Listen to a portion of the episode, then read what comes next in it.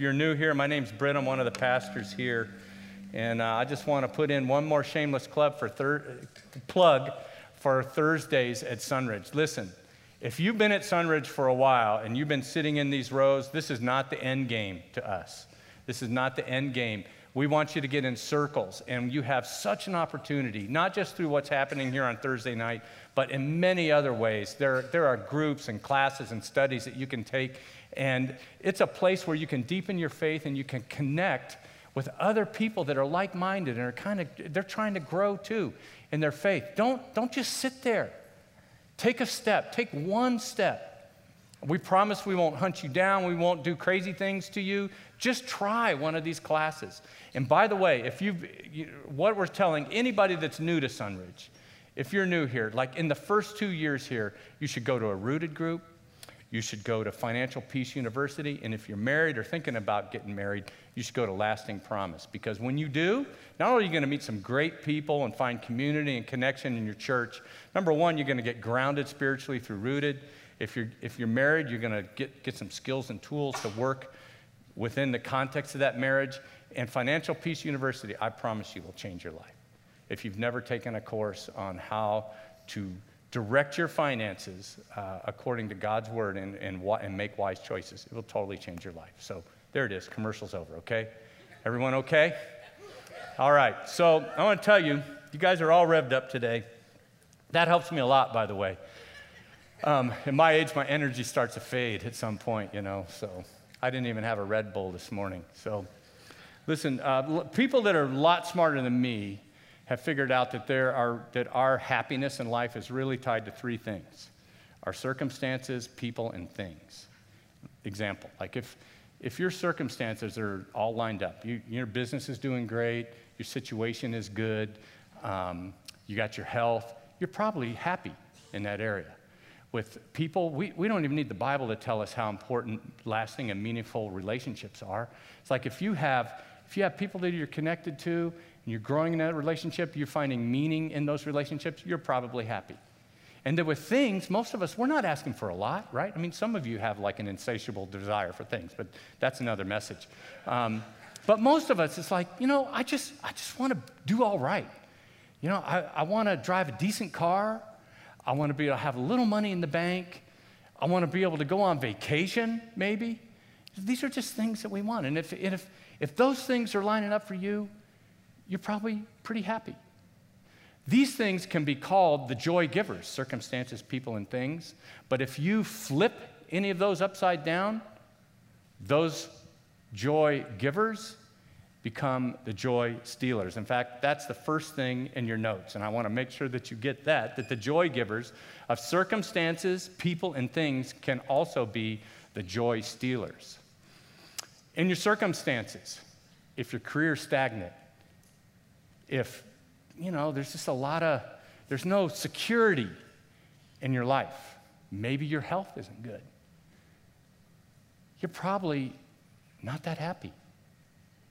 And with people, if your relationships are in turmoil, you're going through a divorce or something else, something in your family, or maybe you don't even have relationships, you're just lonely, you're probably not very happy.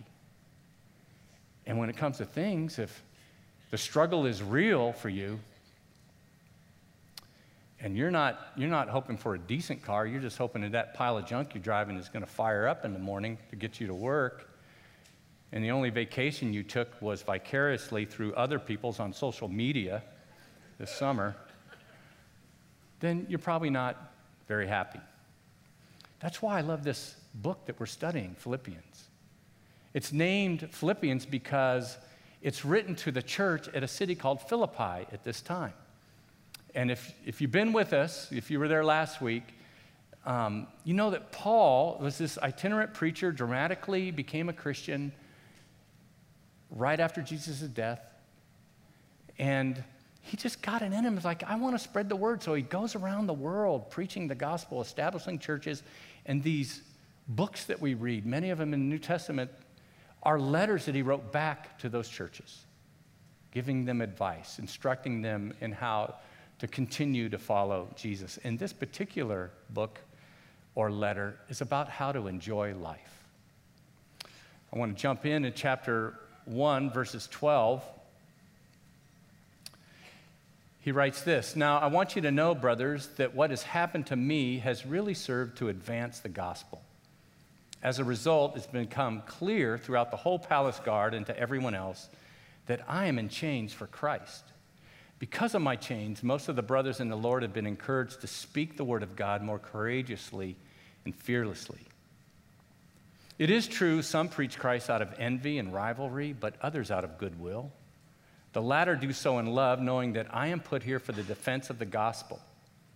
The former preach Christ out of selfish ambition, not sincerely, supposing that they can stir up trouble for me while I'm in chains. But what does it matter? The important thing is in every way, whether from false motives or true, Christ is preached. And because of this, I rejoice. Yes, and I will continue to rejoice, for I know that your prayers and the help given by the Spirit of Jesus Christ, what has happened to me will turn out for my deliverance. And I eagerly expect and hope that I will in no way be ashamed, but will have sufficient courage, so that now, as always, Christ will be exalted in my body, whether by life or by death. For me to live is Christ, and to die is gain. If I am uh, to go on living in the body, this will mean fruitful labor for me. Yet, what shall I choose? I do not know. I'm torn between the two a desire to depart and to be with Christ, which is better by far, but it is more necessary for you that I remain in the body. Convinced of this, I know that I will remain and I will continue with all of you for your progress and joy in the faith, so that through my being with you again, your joy in Christ Jesus will overflow on account of me. Can you see or feel the joy and the, the, the buoyant spirit that Paul has that comes off of these words? I do. But in spite of that, it, you know, like, even though Paul's writing so positively about what's going on in his life, he is surrounded by the joy stealers. Like, look, look at Paul's circumstance. It's not exactly ideal. Verse 13, he says, It has become clear throughout the whole palace guard and to everyone else that I am in chains for Christ. We mentioned last week, but I repeat, Paul is in prison. He's jailed for sharing the gospel. And the, the, the, irony here is that Paul is being kept from doing what he loves most because he did what he loves most. To that, to his circumstance, I want to spend just a few minutes, kind of in a sidebar, but it's important to, to get the perspective of Paul's circumstances. This is in your notes. I want to look at what it was like uh, in the first century for the persecution of Christians. The persecution of Christians in the first century, first of all, it came first from religious zealots and then the Roman government. First re, uh, religious zealots, then the Roman government. Remember, Christianity sprung out of, uh, separated itself from eventually from Judaism. And when that happened, there was like all the stuff that you would imagine in changing beliefs and values among people that were together up until that point, where they're all on the same page. And Jesus comes on the scene, and like everything's changing. And they're, they're starting to meet elsewhere. And this caused a lot of consternation among the people that were most zealous for their religion. You can see it in the life of Jesus as he begins to teach, and it begins to dawn more and more on the people that are leading Judaism that this guy is going to cause us problems. And so they start to ratchet down on him. And, and by the end, he's standing before the Sanhedrin Council, which is the kind of the, um, the court of Judaism at that time. He's standing before the religious leaders like high priests. And even though they can't do anything to him, they're causing him to be tried by the Roman government. And just look at the early church. Uh, it's like, stop it was the religious people that were saying, hey, you need to tamp that down. Stop talking about Jesus so much, Peter and John in chapter 4. And then by chapter 7, Stephen's being stoned for his faith. And by the way, Paul is there when that happens. So it starts in religious zealotry, but eventually it gets to the Roman government. Early persecution of Christian was initially localized. And you can even read in Acts 16 where Paul is at Philippi and what happens there and some of the angry mob that gets after him. It's, but it's like the way it starts, it's like it's personal. And then it's kind of like lynch mobs. And that's what Paul faces in Philippi. You see, at this time, before it really goes full blast, Rome is tolerant of all kinds of religions. You could have your religion, you could have your God, believe in all your gods. There are all kinds of gods and, and places to worship. But of course, you also need to acknowledge that Caesar is God. And you know, Christians got where they weren't willing to do that. And that started to cause problems. See, Rome said, you could have your religion, just don't cause us problems. But when Christians failed to acknowledge Caesar as God, and when they started upsetting because of their beliefs, because of their values, they, they upset the culture and, in many cases, economic systems. Now we have problems. And so it started localized, but it escalated exponentially in 64 AD when Nero blamed the Christians for the burning of Rome. Nero is the emperor, and he kind of he has it in his mind that he'd like to gain some more real estate, but he doesn't know how to get it. He wants to develop. And so a fire starts, and literally it burns down almost all of Rome, which makes that land available for Nero. And this is what comes out of history eventually. But at the time, Nero blames Christians. They're a nice, convenient scapegoat. And so it goes from being these localized issues, it's kind of personal and angry mobs, to now it's full scale persecution of Christians. In Paul's case, he is probably held at this time under what's called house arrest. Paul is likely under house arrest. See, you, you had some options with prison at that time. Under Rome, you could be thrown into the Mamertine prison, which was more like a hole, like a dungeon. And um, you could be there, or in Paul's case, he's under house arrest. He's either in a home or he's in the palace. Scholars debate this, but he's not in like a prison like you think of, but he's. Um, He's chained to a Roman guard wherever he is. So this is pre GPS ankle bracelet, and instead you get a Roman guard. It's a little more clunky to pull around. And they would change the guards every six hours. So, in, in regards to people, Paul isn't with the people that he wants to be with. You get that, right? He longs to be with them. Instead, he's stuck with these Roman guards. You could say that he was in a small group, in a way, but it wasn't a group of his choice, uh, choosing. By the way, if you join a small group at Sunridge, we don't chain you to anybody. Want to make that clear. And then the last thing I think that'll give you perspective on what Paul's situation was like is the inmates depended on friends and family for their necessities. You see, unless you were wealthy, Remember, you're in prison, so you have no way of earning a living. Unless you're wealthy, you were dependent upon other people to take care of you. And by the way, the wealthy didn't get put in prison. So, Paul, unable to work, he's without.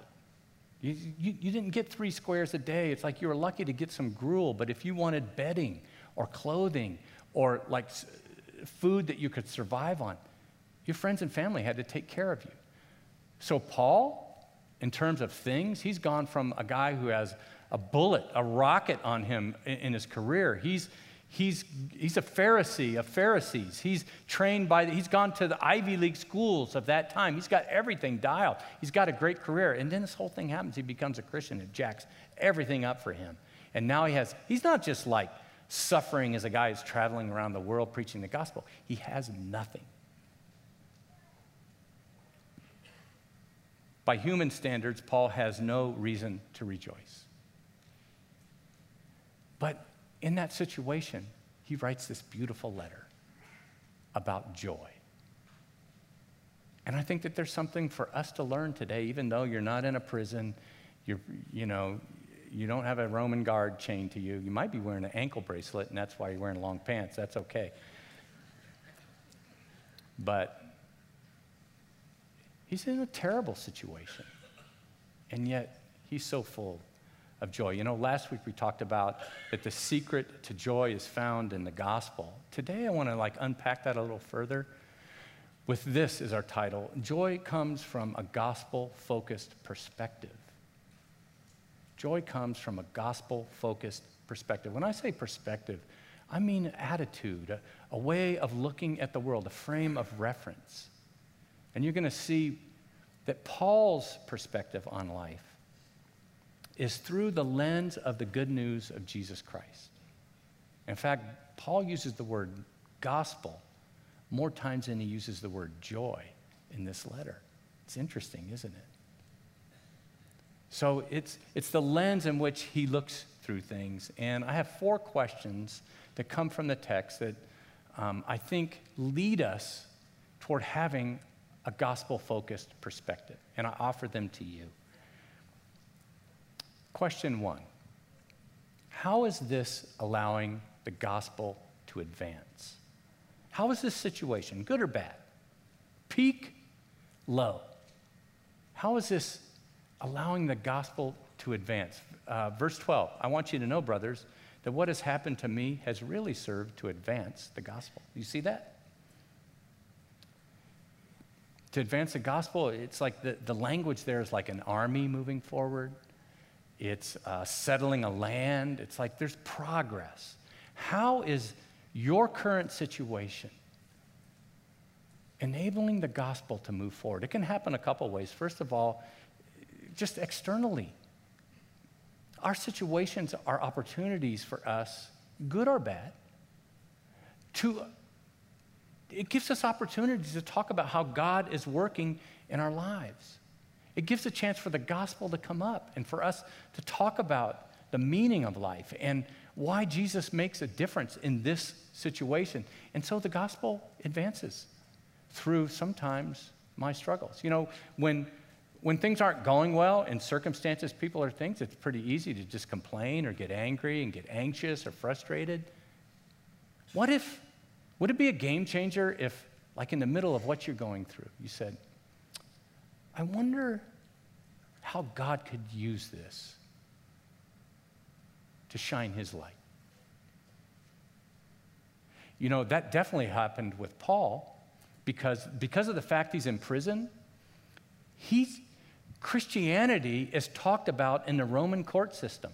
Paul stands before really high level politicians and, and people that are in great positions of authority, and he talks about Jesus to them.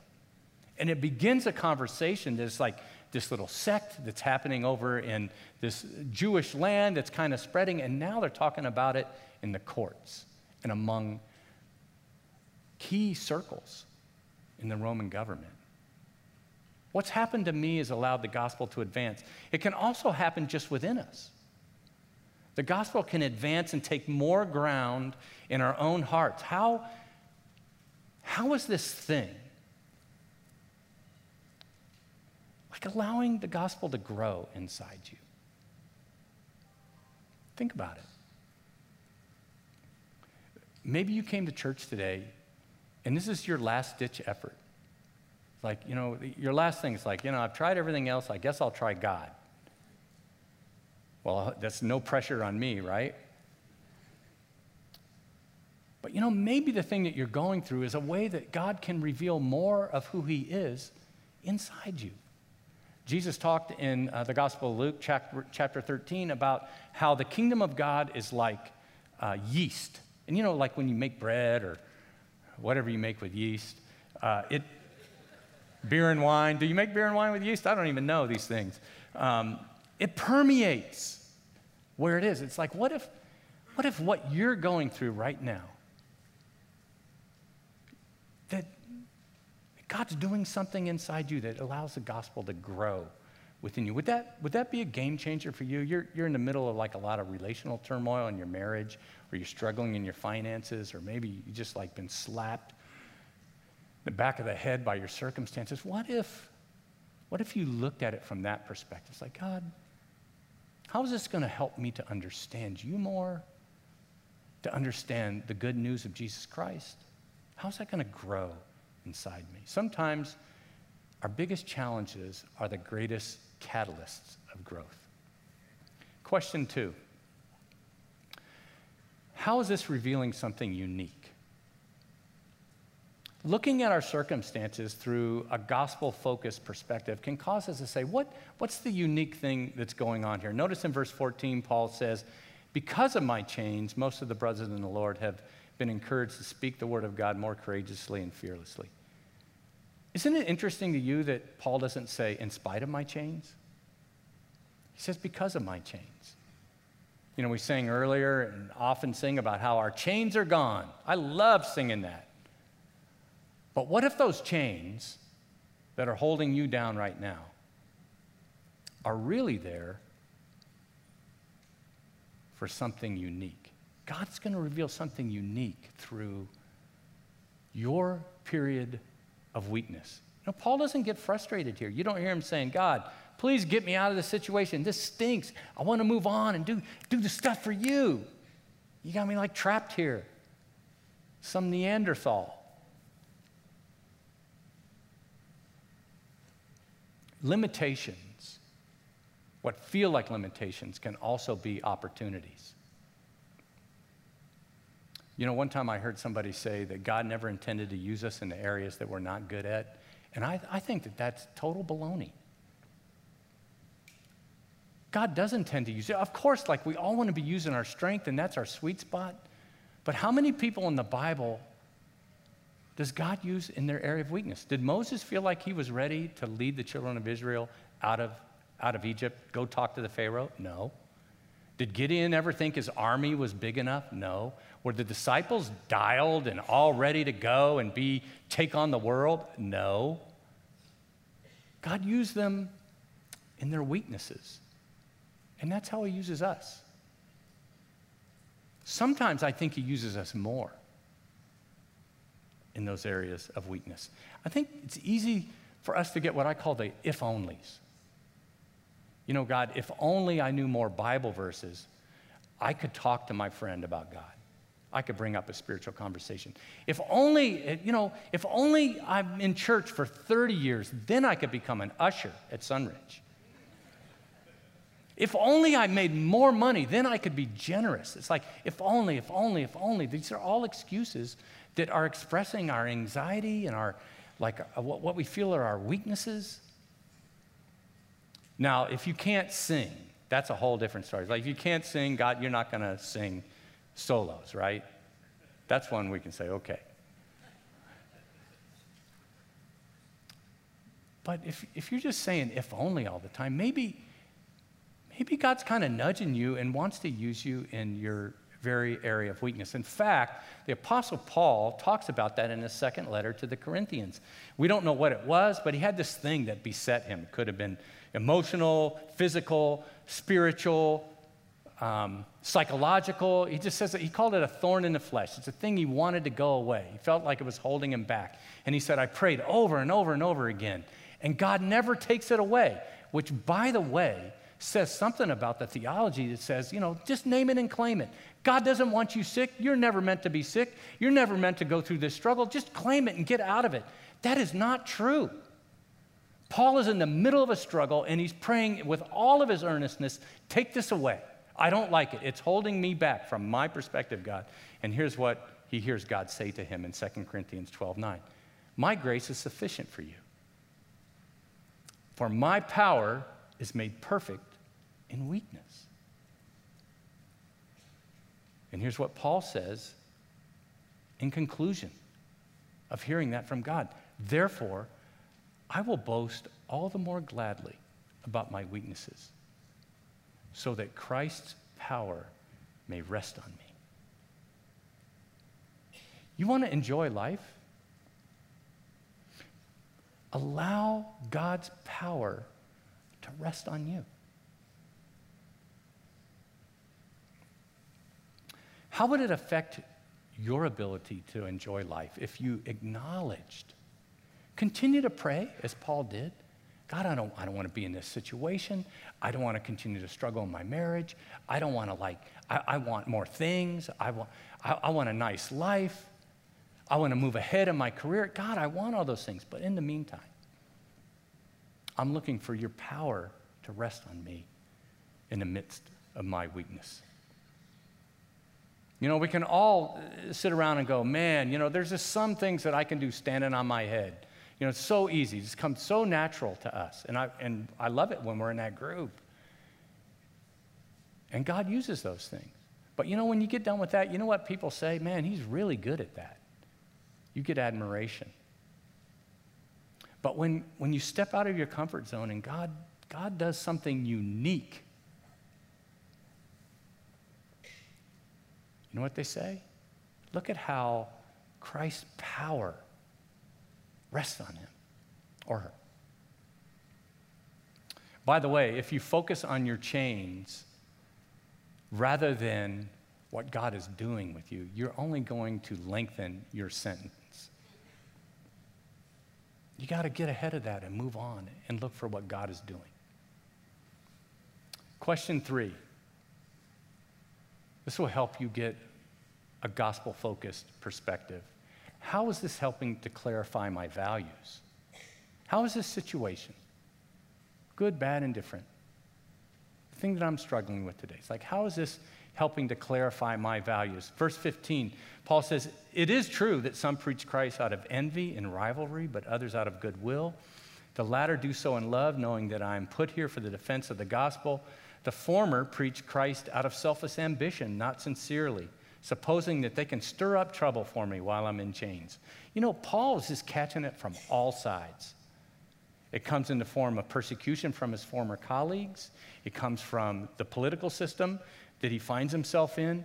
And it comes even from his brothers and sisters in Christ, other preachers who are, to, for whatever selfish reason, for whatever envy, or that would never be in church, right? There would never be envy or rivalry among Christians and different groups, right? I just want to make sure we're all living in the same world here. Like it happens. Paul's catching it from everybody, but look what he says in verse 18. But what does it matter? The important thing is that in every way, whether from false motives or true, Christ is preached. And because of this, I rejoice. You know, that, that situation is really clarifying for Paul. Who knows what he cared about? All the training that he had. I'm sure he had like all this religious tradition and theology all loaded up in his brain. And you would never want to debate him. And yet, like something about going through this crisis makes him stand back and go, you know, the important thing here is that Christ is preached. It's not that Paul didn't care deeply about theology or the accurate portrayal of what the gospel is. He's not saying like nothing matters, it's just about priorities.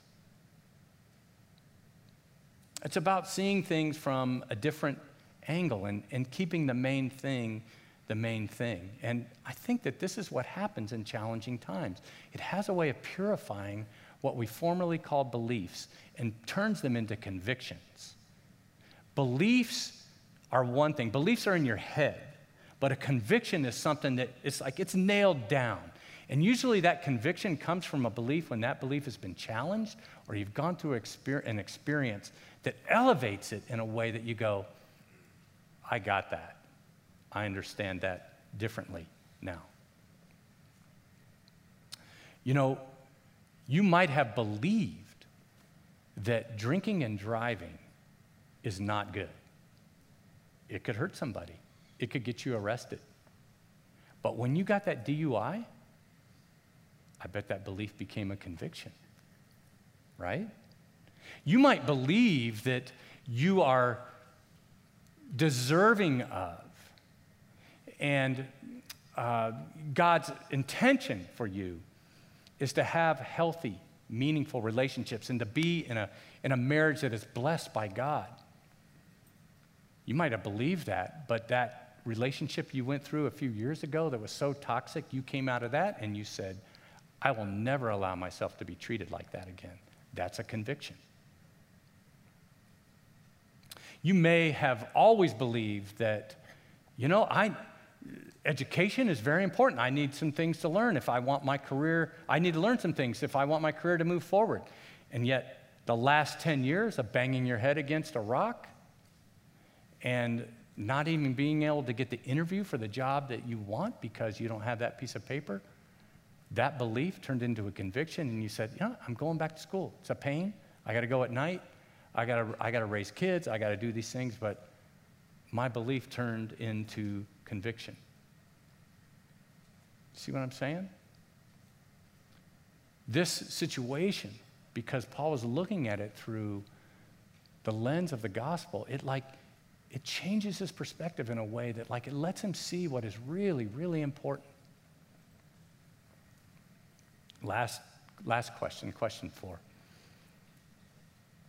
You can get a gospel focused perspective when you ask this How can I emerge from this with more passion and focus to help others?